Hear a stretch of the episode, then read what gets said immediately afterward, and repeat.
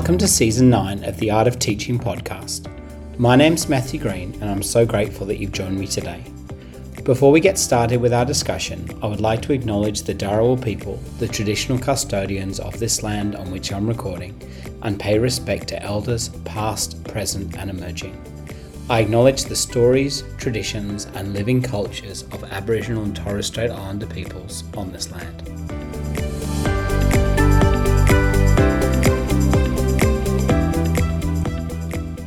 Today I have another exciting episode for you. Peter is a visionary leader with over 30 years of educational expertise and is known for his transformational insights and commitment to innovative student centered learning. He has been a school leader in four states and independent schools. Peter is also a co founder and director of Future Schools, this membership organisation supports over 100 future focused schools collaborating and innovating together across the independent, Catholic, and government sectors, with representation in every state, over 32,700 students, and over 4,680 educators. I hope that you get as much out of this wide ranging discussion as I did.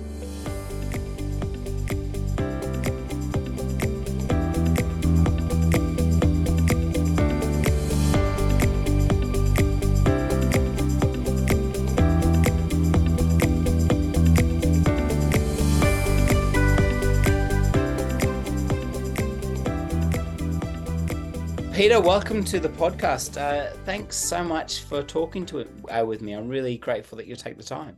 No worries, Matt. Looking forward to the opportunity. Where are you? Uh, where are you phoning in from?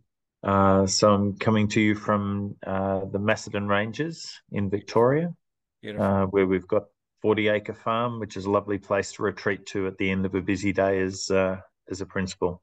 Amazing. And how long have you been enjoying farm life? Are you originally from the country? Uh, no, no. I grew, grew up in a very multicultural area called Clayton, and uh, but we've we've owned this property for 22 years. So fantastic. Uh, is uh, there an item that's still on your bucket list? Something that you would still like to tick off? Well, I'd like my girls who are 26 and 23 to get a move on with some grandchildren, but uh, my new role as executive director at Gisborne Montessori is filling the gap admirably because we've got 110 young people. Fantastic. And quite possibly the most uh, important question for uh, our conversation. Uh, what's your coffee order for when I can finally uh, head down and buy a coffee? Very, very basic latte, extra shot, one sugar. Fantastic. And final uh, rapid fire question. Um, is there a perspective that you think is true that other people think is crazy? Oh, goodness. We can loop back to that if you'd like. No, look, I think I think many of the things that I think are truth in education, a lot of people think are crazy, but I, I would contend that there's a a fairly devout band, not not devout to me, but de- devout to the view that education in its traditional form really only services about a third of the population. Yeah. Um, you know, a third sort of stumble through, and a third it's a complete disaster for. But I, I don't know that I would be Robinson Crusoe in that regard. Interesting. And um, what what was your experience like at school? Uh, was there a, a, a moment that you remember particularly fondly, or or or not so much? Uh, were you one of those third that found the current education system appealing? Uh, definitely not. Um, you know, I was doing really well through finger painting and kiss chasey.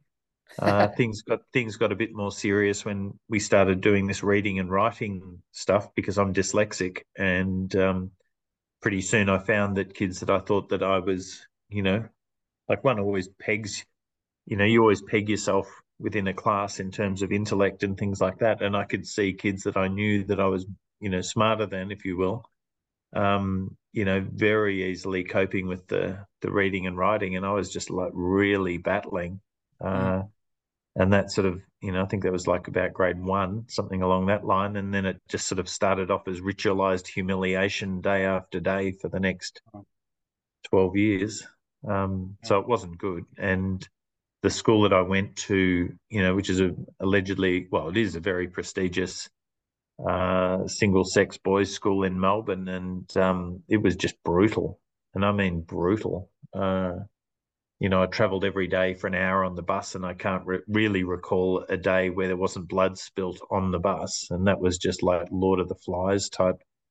Um, wow. You know, who who could be the back seat tough the further back towards the back that you sat, the higher you were in the pecking order, and you know, the further that you sat towards the front, the more you were ridiculed and um, Gosh. you know uh, that that sort of thing. But it still gave enormous impetus to see how far back you could sit and still survive the bus trip. Um, so I think I think I travelled for for most of those the seven years of secondary school on some sort of adrenaline fueled high. Wow, not a good way to start school, is it? I when I left, I I swore that I would never come back. Even so, even for my own kids, I was never going to come back. So Peter, that's a, a, a question that we will put uh, on pause for the moment because obviously you are incredibly involved in schools and and are now back in the school system. But what what do you think that taught you? I mean, you mentioned as a year a student in year one realizing that you didn't fit in, realizing that they were students that were different to you. Um, what was that like as a six or seven year old boy? Just totally confusing. Yeah like it, it was just this sort of moment of realization like what is going on here this doesn't make sense wow. you know like i i knew that i was reasonably intelligent and yet you know things as basic as small words i actually have more difficulty spelling small three and four letter words than i do with larger words because they have more structure to them with you know hang ups and hang downs in terms of you know, the D's and G's and H's and anything that's got an upward uh, hanging letter. But, wow. you know, I would read something and then look back and then the vowels were different. Wow. And that was that was just incredibly confusing and frustrating. And as a um for those people that can't see, obviously I, I am speaking to you on Zoom and and it even seems like um as a grown man looking back on those years, it's still particularly painful and particularly oh, challenging yeah. to yeah. to recall. Would that be would, would that be true? No, that would be fair. And yeah. you know, like I've got two girls, uh, as I said, 20, 26 and 23. And um, the the eldest is straight uh, academic, you know, very, very capable. You wow. know, things came easily. Um, the younger you know, got a fair whack of the dyslexic stick. Wow. And in some way, I think my work in education has been both rescuing a mm-hmm. version of my younger self, uh, creating a school for uh, my younger daughter, even though she was past that time. Uh, by the time that I actually got TC to the point where I would have enrolled her, she was already you know, out of that age. Wow. Perhaps, perhaps creating a school for uh, potential grandchildren, because inevitably a number of them are going to be dyslexic. Wow. Yeah, so there's a whole probably, you know, I probably need to be in therapy to to fully unpack that. But yeah, it still hurts. Like that's trauma. Wow. And Peter, I'm so grateful and and so I feel so honored that you would share that story with me and obviously share that story with the audience. And and in a little while, we're going to talk about some of the amazing, um, your amazing career trajectory, and I'm going to ask why on earth you would go back to school, considering your uh, considering your experience. But was was there any positive experiences that you had in school? I mean, was there a, a teacher or was there someone that took the time to get to know you and make a difference in your life? But was it all as awful as it sounds? No, no, there were. You know, you have to like dyslexia or dyslexics or dyslexia is a is and I, am not saying that's my defining feature, but it's a significant part of who I am. But dyslexics are inc- like they they go one of two ways. So they're uh, you know uh, the modern sort of interpretation is that there's about ten percent of people who are dyslexic. Uh, they're three times overrepresented in the entrepreneurship area. Wow. Um, and so some wonderful strengths as well. Oh, absolutely. But the sad the sad state is that about fifty percent of all prisoners are dyslexic. Gosh. So you, you go one of two ways. Yeah. Uh, but you do become incredibly resilient. And the reason that, in my view, that people become entrepreneurs is that you know whenever they whenever they were young and this is true for me when when you tried to follow the rules you were almost des- certainly destined for failure in an in any sort of academic sense and so you had to become a salesperson a con artist uh, if you will to try and get out of you know things that were going to be incredibly humiliating uh, you had to be able to sort of you know uh, you know, I, I was the, I, I, I even went to the point where I was the sick monitor. So back in my day, you know, if, if some kid vomited in the hall, which was fairly common because we used to get free milk, which used to sit out on the step for about a few hours and curdle. Um, for those who are old enough to remember when we got free milk. Uh, and so I actually remember that. I was born in the UK and I remember yeah. um, getting milk, but in England, the milk would be nice and cool because it would be, be, cool. Cold yeah, weather, it wouldn't be curdled. But so well, in, our, in our case, there would be almost daily there would be a kid vomiting, and I was happy to be the sick monitor because it meant that I would be out of class. So, um, so, so yeah, you you you you end up learning the ability to find the loopholes to you know manipulate the system to suit yourself because you know that the system's not set up for you. So you have to do that. Was there a teacher, Peter, that made a difference in your life? Was there someone that took the time to um, to get to know you and and invest into you? No. That's do you know what, Peter? It you're the first. Like I've had the privilege of interviewing more than a hundred amazing educators, and you're the first person that said that has said that there wasn't which is really sad. There wasn't a single. Oh, look, there were there were there were definitely no teachers. There yeah, were definitely teachers who were better than others. Um, but I think I think to be honest, by that stage, I'd become so resentful for the system. I was a complete smart aleck, and so you know that's pretty repugnant to most teachers. So, you know, I didn't like them; they didn't particularly like me. Like you know, there were teachers that I got on better than others, but I don't think anyone saw any great potential in me or anything like that. Well, although there was, there was, a, I think this is a funny story. Um, I ended up being a prefect in the school. Okay. Oh, how did that? And, well, I was mystified too, and um, because. I was good at sport, which is what a lot of dyslexics do, is they throw themselves into something else. And so I was, you know, I was quite good at, at, at a range of sports and captained a few teams and so forth.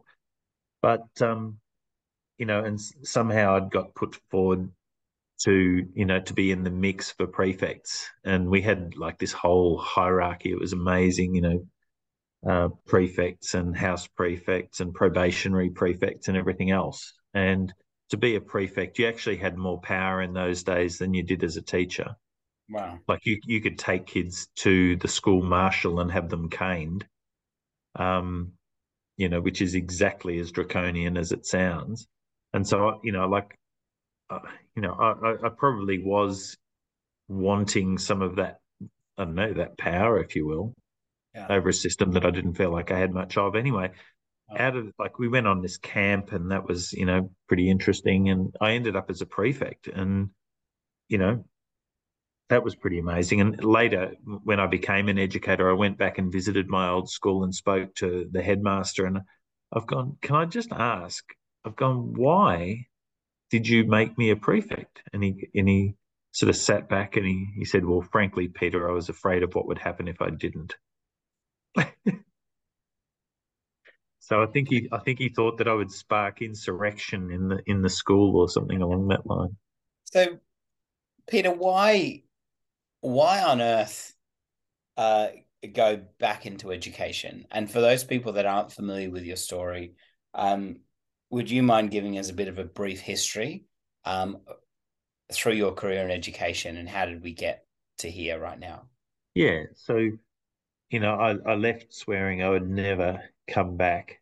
Uh, I went into uh, property development, and I actually did exceedingly well in that for a while, just doing sort of dual occupancy property developments and so on. And it was the late '80s when greed was good, and you know you could make incredible amounts of money very quickly.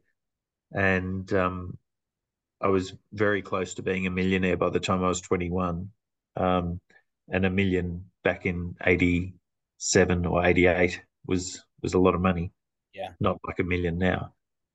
but by the time of my 21st birthday, I had $10,000 and was very close to being bankrupt um, because we had the recession that we had to have, you know, Paul Keating's comment yeah. about the Banana Republic, etc. And uh, I, I basically lost everything. And when you, back in those days, you know, it was the old Gordon Gekko greed is good days. Um, and if you tie your if you tie your self worth to how much money you have, and then you lose it, mm. you've actually lost everything. It's huge, yeah. So at the end of that, I had basically no other choice than to escape uh, to Cape Tribulation and lived on the beach there for six months while I got myself together because the alternative was a lot worse than that. Uh, and I, I would go up and down the beach digging these holes that you could easily bury a four wheel drive in, and then just picking up rubbish. Which, for those that have ever known me in education, I picked up a lot of rubbish in the last thirty years. But I was just combing the beach and picking up rubbish and throwing it in these massive holes. And then when that hole was filled, I'd cover it over and dig another hole. And I did that for six months. Um, and then I decided that you know I needed to sort of you know get back into society, and uh, I applied for the police force, ASIO, uh, ASIS, which is the spies, spies and spy catchers, and um, teaching. And I don't know why I applied for teaching, but I got into the police force. I got into you know got through the the selection part for spies and spy catchers, but you know well, actually, I, I, probably would have been in the police force, which would not have been a good outcome for me. But um, anyway, the the state went broke and they put a freeze on recruiting. So I, you know, I was two weeks before going into the academy, and they put a freeze on that. Uh, I went through all the briefing for the spy stuff, and essentially, you have to be a liar, and being a spy catcher is just boring, sitting in a car watching for people moving. Um, and so I started doing teaching and uh, I just really loved it because I, you know, even though I was a, a commerce major and accounting major, um, they gave me PE because mm. I was good at sport. uh, and I was just having a ball, and I could turn up every day in a tracksuit, and I thought, oh, this is great. So um, I never wanted to sit down ever again. So that was how I went into teaching. Yeah, wow. Um, yeah, and so uh, within a relatively short space of time, 12 months, um, I was the school was growing exponentially. It was in the uh, southeast suburbs of Melbourne, you know, Pakenham area, and um, you know the school, uh, I think, more than quadrupled in the five years that I was there, and uh, I was just having a ball teaching PE, and I was made a head of house after 12 months. I had some some I did Army Reserve there for a while, and I was an officer in that, and um, you know, arguably learned a lot of leadership skills through that. So I was asked to be a head of house after 12 months. Did that for four years, um, and then we had a child, and then for some strange reason, I was made, I was appointed as a deputy headmaster at, I think I was 30, uh, at Braemar College in Woodend, and yeah, so. What was that like? 25 years as deputy. Oh, sorry. As like as, as a 30 year old being appointed into that leadership position? Because I don't know about you. I am, I now round up to 40, uh, which I'm okay with. Uh, yeah. But um, I think about myself when I was 30. I thought I knew everything. And then looking back, I didn't know an awful lot. Was that the oh, same? Well, I did know everything. Okay. Sorry, I thought I knew everything. What, what, like what was that experience yeah. like? I mean, I, I, would imagine as a thirty-year-old, had you had a child by then? Had you? Yep. Yeah, so, I had. you were a relatively recent dad. You were someone who didn't particularly, uh, didn't have a great experience at school. Now you're in a mm. school leadership position and a rapidly growing school. Like, what what was that like? And yeah, looking back on that experience, what was that like? Yeah, so it was an it was an interesting one. Um, uh, I was the fourth youngest member of staff. And one uh, of them was senior. sorry, everyone else was old. Like, and one of the um, most senior positions that you. Yeah, were. yeah, I was the second in the school. Um, yeah. The the fortunate thing was the the. I don't think Philip will mind me saying this, but Philip Grutzner was the principal, and he was 36. Um, he's currently principal of Melbourne Grammar, which you couldn't almost get further away from my trajectory in Phillips. And, you know, we've laughed about that since. But um, I think he just needed to appoint somebody who was younger than he was. Um, yeah. And so I, I had no real appreciation of what it was to be a deputy. And so I think I tried to model myself on the deputy that of the school that I'd just left, who had, you know, a great guy, like very very funny, but um, almost had a British affected accent, even though he wasn't British. And uh, I just took on his mannerisms. I became a 50 year old male. Mm. Um, you know, I could spot a black tick on a, a black Nike tick on a sock at 100 meters. I locked that school down within an inch of its life. You know, I ran it so tight. Um, you know, once I was saying this to somebody else the other day, but you know, we had this sort of strict liability uh, set of consequences called the clear rules. And I had a parent who was ringing me because her child was going to get a detention because she didn't have a sports uniform or something like that. And she goes, But Peter, it's my fault that she hasn't got her sports uniform. And I said, Well, I guess you could do the detention for her. sure that went down well. Oh well, I said, look, I'll you know, I'm I'm fair. I'll give you your own room. So she said, my daughter will do her detention. I don't think she liked me from then on, but I just think it's hilarious that that this sort of like incredibly tight um, rule following deputy then went on, or you know, I'm talking in the third person now, which just sounds bizarre, but you know, I then went on to um, to take this role at Templestowe College, and you know, it, it was it went on. It grew from 286 kids to 1,150. It was recognised as one of the most innovative schools in the world. You know, we employed 115 kids to help run the school. We had 80 businesses from ideation to operation. No year levels, no compulsory subjects. Uh, three starting times, so students could start at 7:15 in the morning and finish at 1:15. Start at nine, finish at 3:30 start at 10.15, finish at 5.15. So, you know, it, it was very much out there on the edge. Like it, it it's still, you know, if you look up a, a, number of lists, it's still regarded as one of the, the most innovative schools around in globally, um, which just seems like an incredible distance from, you know, where I was giving detentions to parents. So, Peter, I'd love to um, unpack that um, in a moment, but uh, what you said sort of really struck me about um, how you when you first stepped into a role you were trying to be someone that you clearly weren't.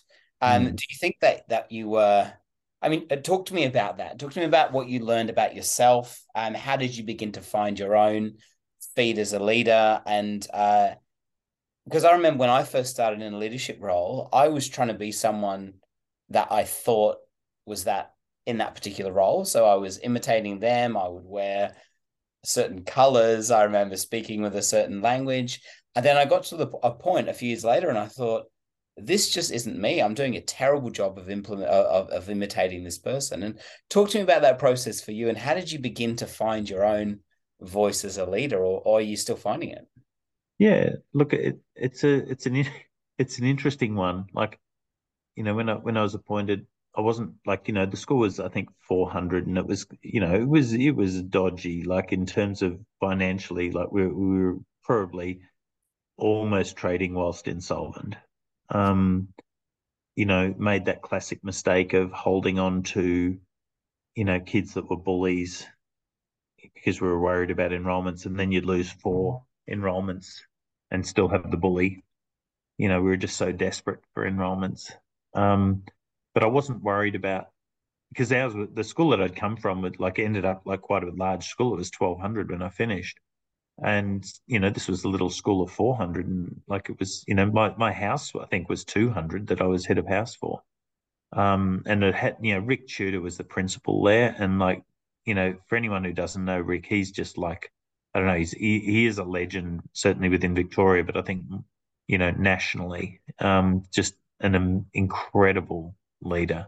incredible and a great builder of others. That was that's his that's his legacy. Like so many of those heads of house, and we're all, you know, most of us really young, but so many have gone on to significant leadership positions within education. Uh, but anyway, I wasn't I wasn't worried about doing the the um, you know the uh, pastoral care. You know that was easy. Like our our demographic was pretty much you know upper middle class, and the demographic that I'd come from, you know, was middle to lower, and you know I'd dealt with things that even the principal was shocked, you know, could happen in schools. Like we'd dealt with some very very serious stuff, so I wasn't worried about that. I wasn't worried about talking to the parents. Uh, wasn't about really worried about managing staff or anything like that. Um, the thing that worried me was talking at assembly. Isn't that interesting? I actually got the maintenance guy, uh, or the um, the who also did some of their RIT, and I said, you know, because we had this very nice hall, and I, I said, okay, I want you to set up the PA, and he did that for me, and I said, now I want you to lock the door and go away, and I rehearsed for hours how to ask the school to stand, to sit, you know, practice rehearsing, getting kids to come up and perform, all of that sort of thing. Of all the things, that was the thing that was really worrying me. Interesting. Oh, I mean that that's that's really fascinating, um, Peter. And considering obviously your role at that time demanded a, a, a public persona, it's interesting the thing that kind of caused you a little bit of anxiety and nervousness. Mm. And I, am really interested in um in your experience with Rick, um, Peter. So I was just wondering if you wouldn't mind, and I'm sure we couldn't possibly, uh, we mm. could multiple podcasts with him and his leadership, but what was it in particular that made him such a good builder of others? Yeah, it's a really interesting question and not one that I've really reflected on. Um, he really cared. Uh, and he he over he overlooked tactically. I'm not even sure it was consciously, but he tactically overlooked when you stuffed up. Yeah. You know, like so much of, you know, current education is around this, you know, accountability and targets and standards. And, and, you know, there's a place for that, of course. But Rick looked for character. Yeah, he wow. appointed on character. And, you know, sometimes, like back then, I really stuffed up. And he would just, he knew that he knew, and he knew that you knew that he knew, etc. Mm. And he would just, he would just back you and just say, you know, like in, you'd be waiting for the, he used to have these like colored slips that would end because you didn't have email back then. God, that was a good day, wasn't it? Hey, when there was no email. But there were these coloured slips, and you know, if you stuffed up, you'd find one in your pigeonhole. And you know, I came in a couple of times waiting for this, you know, slip saying, come and see me and let's have a chat about X. And you'd come in and, yep, sure enough, there'd be a slip in there. And you'd go, oh, and you'd sort of like through winced, half reading eyes, you'd read it and it'd go, thanks so much for the great work you're doing with the swimming team. Wow. And you just go, Rick, I know that you know you know, what happened. But he, he just wouldn't do it. But you never wanted to let the guy down either. Because mm. you you knew he had your back.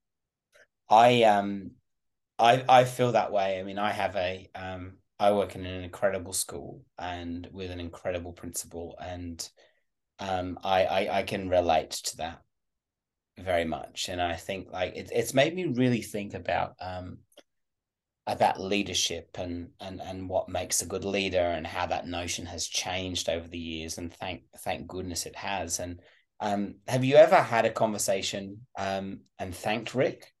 Yeah, because that would that would be interesting because I, I I'm going to assume that he had no idea of the impact that he had.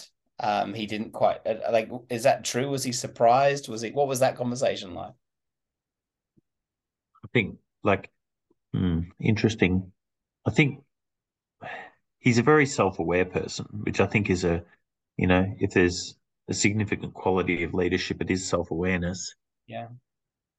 and I I think indirectly he did know the impact because it wasn't only on me. Like this guy was amazing. Like he could have a, an assembly of 1300 and pick a, a student out by name from the back of their head.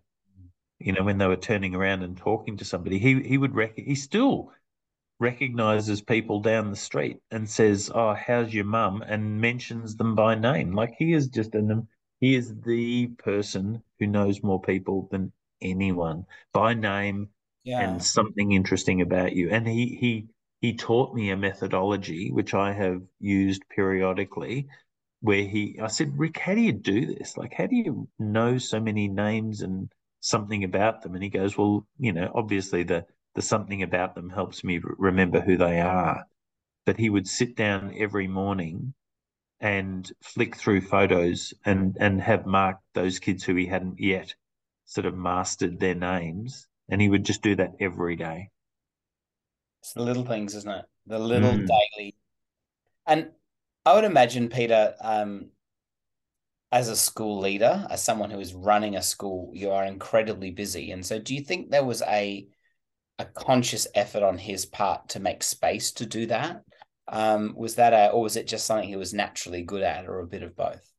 no he he did it in i don't know somebody probably well assuming somebody might have given him the heads up as to some tactics i certainly learned from his tactics and then em employed them but you know he he once said to me I come to school to work with people, I'm paraphrasing, but I come to school to work with people and I go home to do my principalship. So, in other words, what he was saying was when he's at school, he's available to people.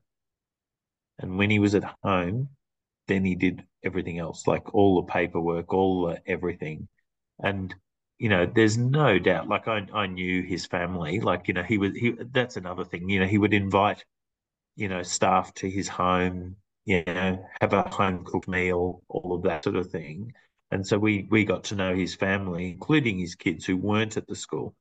Um, you know, we got to know the whole family really, really well.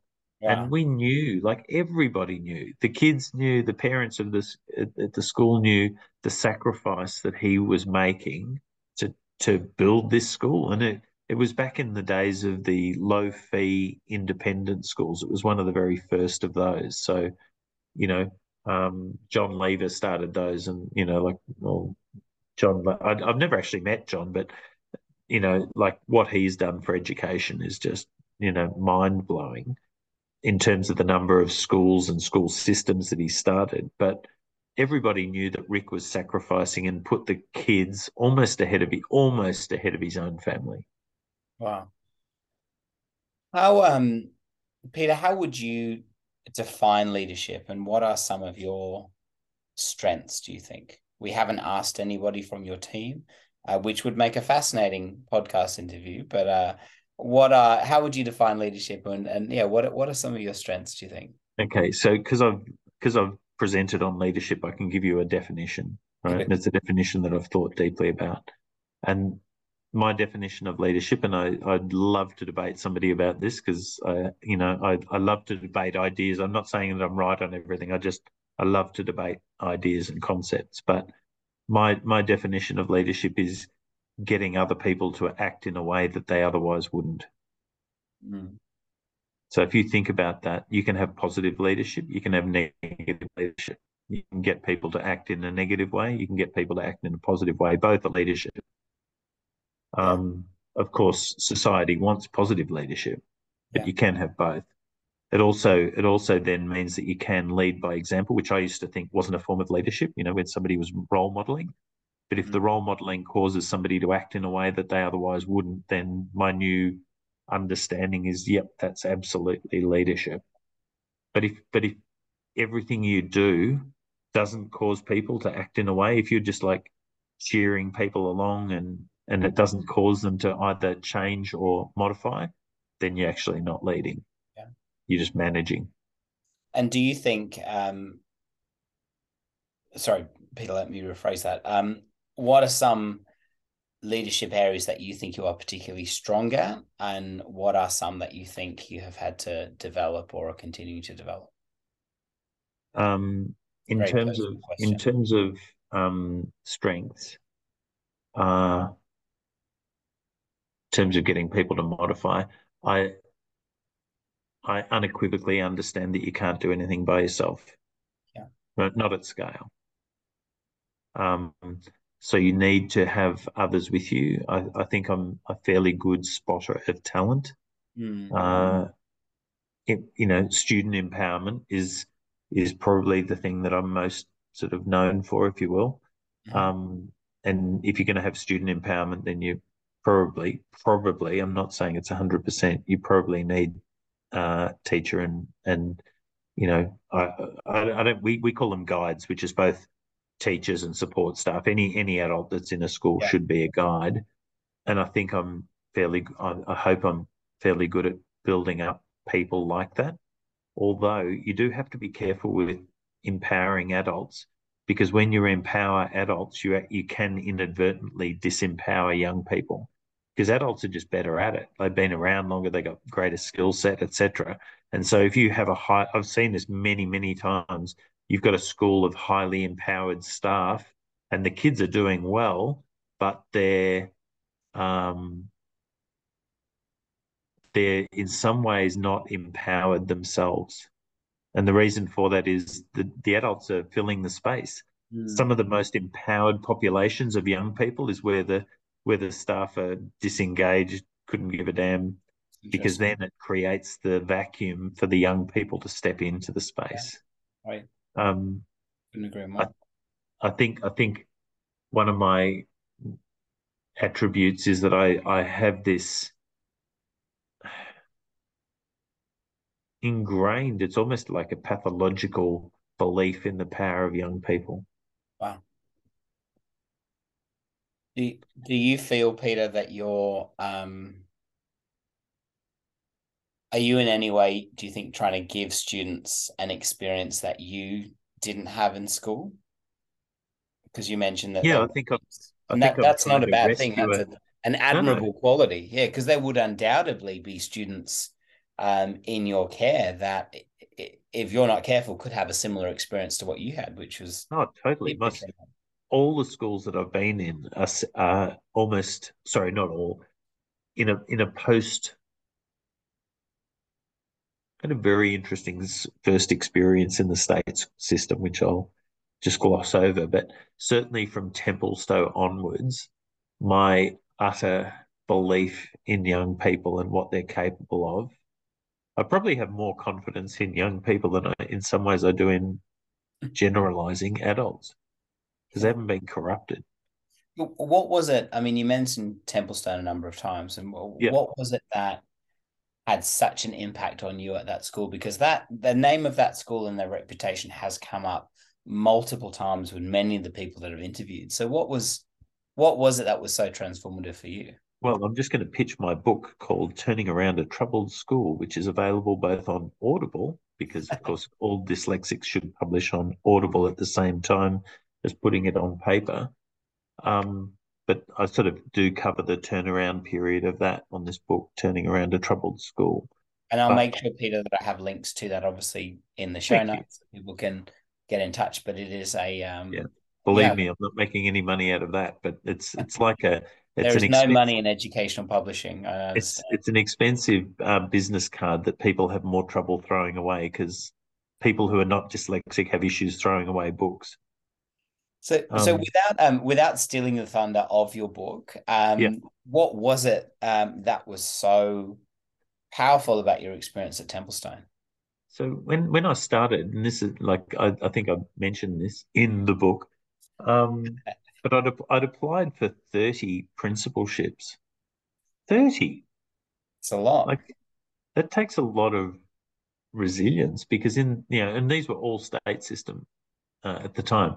So each one takes about a day of preparation, you know, on a Saturday or Sunday.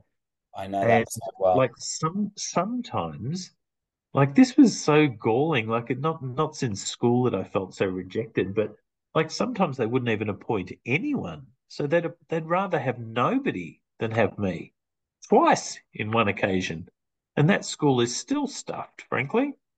So I hope they look back at that selection panel, the youngest member of whom was 60, who thought that, you know, I think I was 40 at the time. No, that can't be right. Yeah, about 40 at the time.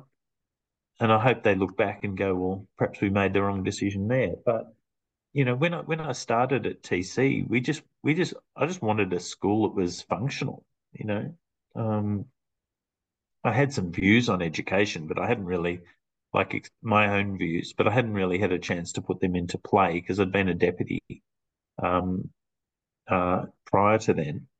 But um, when I when I started at TC, I just tried to make it like my my thought was let's create because I you know I've spent 15 years in the independent system prior, and then I, at that stage I'd spent six years in the state system, and I thought I'm just going to create an independent school at a state school price tag, like that's going to work, you know, and um, so I just set about doing that, and you know Templestowe is surrounded by some really high performing state schools and a mm. lot a lot of high performing independent schools. Like it's close to the Q belt of schools, which is the highest concentration of schools in the Southern Hemisphere.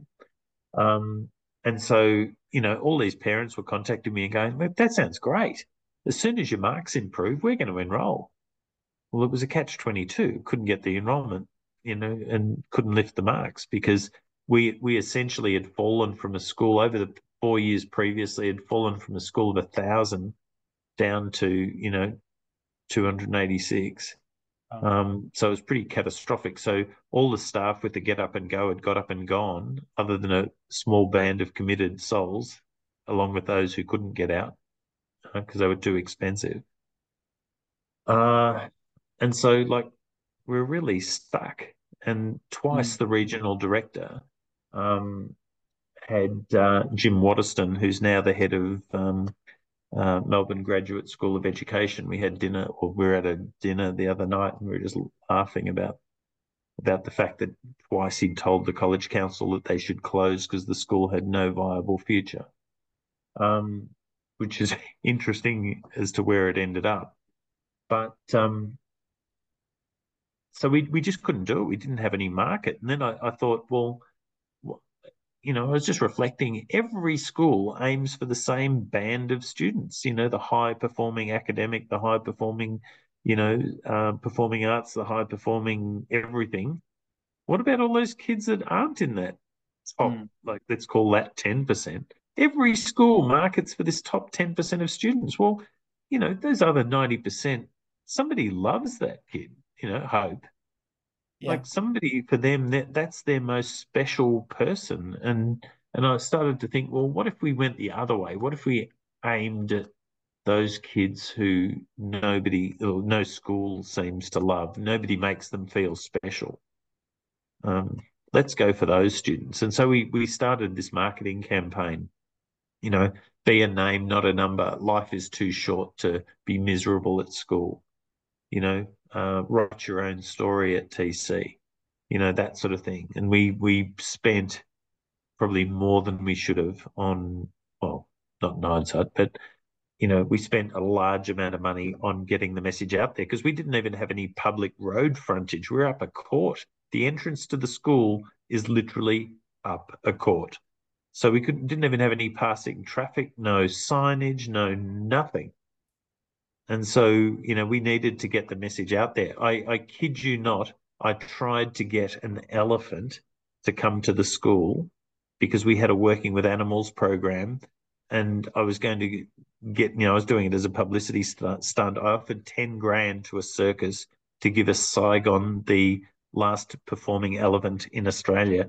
And we were going to write on the side of this elephant, we do things big at TC. You sound like some sort of an educational Richard Branson that just does things goes goes big or goes home, and I, yeah. I I love that. I mean, there's um as you mentioned before, like I I have a little one who has just started school, and so now these discussions that I have the privilege of having with educators like yourself are are that much more personal because I'm sure you don't want anybody else to go through the experience that you had at school, and yeah. and you change that. And I think there would be so many people that had a negative experience at school that are still that are not doing anything with that experience. And thank goodness that there's people like you that have actually decided, you know what? I know what it feels like to feel lost and to feel unheard and unseen in a classroom. And I don't want anyone else to feel that way. I think it's incredibly admirable. Well, it is, but it's not good enough. Exactly. Because because yeah. one like you know, and it's not only me. There's no like I'm not content or suggesting that, but like the the sad reality is most schools are still going for that 10% of elitist kids as though they're some sort of special prize yeah. rather than looking at every young person as you know what are their strengths what can they offer because frankly ChatGPT has just done away with most of those top 10% of kids mm. you know like what what special skills do they have? Everything you know like regardless of what that is we we're just squandering you know like um sir ken robinson who you know i had the enormous pleasure of co-presenting with and spoke to on a number of occasions. You know he was just the like he was an inspiration okay? I'll put him up there with another inspiration know and i was just incredibly fortunate to be at the right place at the right time and you know and speak with him. But you know, when you read his stuff about, you know, what are the strengths that people have, those successful people, those, you know, A plus kids, like some of them do go on and make a difference, but they they basically keep the world ticking over. It's the it's the weird people, it's the it's the neurodiverse, it's the quirky people that change the world. Yeah. I'm just wondering, Peter, have you had the privilege of um, uh, hearing the work of Richard Gerver. And oh. he um so he was on episode number one. He so graciously agreed to talk with me when I had no mm. reputation or listenership. Um, and he is one of the people, and he um uh, worked closely with Sir Ken for many years. And oh yeah, no, I do know. Yeah, yeah. yeah. he yeah he uh, the reason why I thought about him when you were talking about turning around a, a school is because yeah. he did something really similar, and I think that would be a wonderful. Um, I can introduce you both if you haven't already yeah. um, done so, but he is for me he is an inspiration, and I, I, actually go back and know this is very sad, but I'll go back and listen to that episode I did oh, numerous times because yeah. he talks about exactly what you're talking about, how like we there's there's just too much at stake to continue doing things that don't work and to continue to isolate children that don't feel like they belong. And I yeah. think about the the the the millions of children over the years that just the traditional schooling system just has not worked and we just need to do better than what we currently have done with with those. But the irony is, like you know, for all the data informed and put faces on the data and every other high impact teaching strategy, it's not like we don't know that it's failing kids and that that's the crime of this i don't know century? Yeah i, I guess it is this century because for you know ever since we've introduced naplan basically our our education system the outcomes are getting worse for 20 years. And we know it's happening. We know that you know post covid schools are having enormous difficulty getting significant numbers of kids back. You know we have to punish them and monitor attendance. You know, we have to we have to monitor to see that they come to school and and work with their peers. Like, surely that's what adolescents want to do. So, you know? Peter, I want to be look. I, I want to be respectful of your time, and this is a whole nother hmm. podcast mm. episode in itself. And I would love to um, tap you on the shoulder at some point and do a round two because I think there is so much in this. Um, but why do you think we continue to do this then? If we know better, if we know it doesn't work, if there are people that are having this experience in schools, why do we why do we do better? Why why do we do this? There's a number there's a number of things. Like, you know, this is such a complex question. The the mental concept, the mental image of school is so indelibly imprinted on our psyche like you can you can watch kids playing school that have been through a non-traditional school system and you'll see a teacher out the front in a very authoritarian way you know teaching pointing at a at a whiteboard or you know something like that. Like short of marriage that's the only stronger uh, mental conception of of a human made phenomenon. Like short of marriage there's there's nothing else that's as strong as Yeah. what is a school, and that's you know one teacher, you know, group of students, you know, largely you know telling all of those kids sitting, you know, that that that is almost indelibly imprinted on people's heads. You know, I was listening to this thing the other day. Why do we use QWERTY keyboards when we know that it was actually designed to slow people down? When we had manual typewriters, and yet we haven't adopted that. Like we we hang on to stuff well after it's used by date. And look, the other the other thing is there's a lot of the, the people leading the system, politicians, bureaucrats, they did well in the system. The third that succeeded in schools are now running the whole thing. So they're not going to change it because it up, it upsets the world for their own kids. And you know, um, furthering the furthering the advancement of our own children is a generic genetically pre-programmed thing. You know, it's an evolutionary thing that we advantage our own children. You know, how do we sit back as the richest country in the world, which, you know, as measured by median wealth, Australia is the richest country in the world, and we go, oh, yeah, it's fair that one kid has $40,000 spent on them, on their education per year, and another kid has 10. You know, that's okay. That's fair. You know, kids that have literally just been born into better circumstances get four times the amount of money spent on them and we and we don't blink an eye because it keeps the status quo and that is the rich remain rich and the poor remain poor. That's that's horrible peter are you um, are you optimistic about the way the direction that we're heading? I mean you'd be in the wrong job if you weren't. Um, but are you? Uh, what What are your thoughts looking forward? Well, ChatGPT is a game changer. It is absolutely. Okay.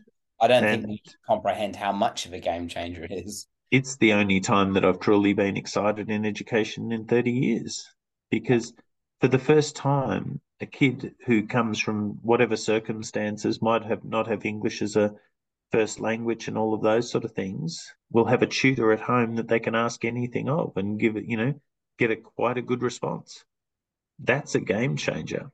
You know, a kid that's got learning difficulties who, you know, like myself used to stare at a blank page can just like, you know, dictate voice to text, you know, their thoughts on page on a on on uh, into chat.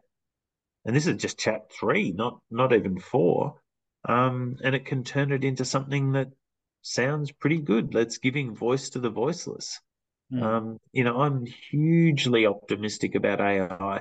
AI, you know, and we've only scratched the surface. Like, you know, there's predictions that the largest company in the world by 2030 will be an, an, an education company. And I can believe that because, you know, the notion that teachers are the font of all wisdom, like, has long been broken. But think think about think about an AI that knows you as an individual and has known you since you started school and it knows your peculiarities and quirks. It doesn't have any emotion. It's not, you know, you don't have to be embarrassed with it or anything like that. You can, you know, it, it knows you. You don't have to do any assessment because why would it need to assess you? It knows your strengths, knows exactly where you are, not point in time, but all points in time. You know, it can tell when you're going down a, a rabbit hole that, you know, many, many kids go down and it can just give you a tweak before you, you know, rather than three weeks finding out that you don't understand bond BODMAS or whatever the case might be. Like this is a game changer for education and it changes the role of educator to be one of guide rather than, you know, some sort of like powerful position where, you know, you're the gatekeeper of knowledge. Like that's this is going to be massive, and I have huge hope of what this is going to do. And you know, like I've got a kid that's into entomology. Okay, in Chat GPT, you can write a prompt. Give me thirty hours of uh, of learning for a fourteen-year-old, mapped to the Victorian curriculum with 10 learning assessment tasks, eight of which are hands-on, and then and then later give me a give me a worksheet or a lesson plan for each of those. Now, you can never have individualized learning like that in the past, no, no matter how much money you've got. This is a game changer. where kids can literally learn what they want when they want, and you can still tie it back to that meaningless curriculum if need be. I have so many questions, Peter. And as I said, uh, I think we're going to have to do a round two at some point. But I just had a, a couple of closing questions. Um, imagine uh, we were sitting down having a very boring flat white um, at a cafe. Um, and I was just about to. Uh, I was just about to embark on a career in education. What advice would you give me um, as a recent graduate? Do it. It's awesome Okay. It's the only it's it's one of the the few things that really makes a difference. Like, you know, mm. both both my kids are in the in the medical field and I love that. You know, it's probably if I if I had a, not been dyslexic, that's what it, where I would have ended up. And even even the dyslexic daughter's going into that field, but um, because there's technology around now, which there just wasn't, mm. you know, when I was a kid. So she's she's you know reasonably dyslexic, and um, yeah, and she's been able to using technology and the accommodations that the uni have given her have, have managed to do that. But at the end of the day, all medicine can do is make you better. It can return you to the state that you were. Whereas education can take you far beyond where you've ever been or thought you could. Peter, I think that is a a wonderful point to end our very broad and wide ranging discussion. And I am so, so grateful that you would uh, take the time and speak with me. I know it's getting late, um, and I'm I'm just really uh, inspired about your work. Um, and yeah, I can't wait to find out more. So I, I'm so incredibly grateful. Thank you for taking the time. No worries, Matt. I've really enjoyed it.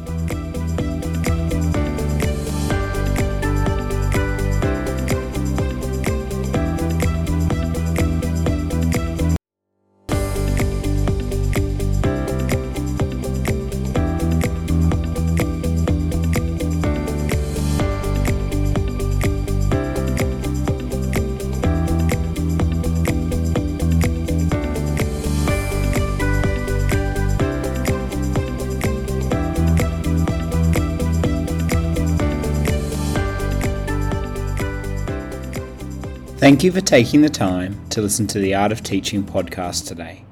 I hope that you, like me, got some valuable insights out of our discussions. For show notes, please visit theartofteachingpodcast.com. And I've also created a private Facebook group where we continue the discussion there. The link will be in the show notes. Thanks again for listening and can't wait to see you for next week's episode.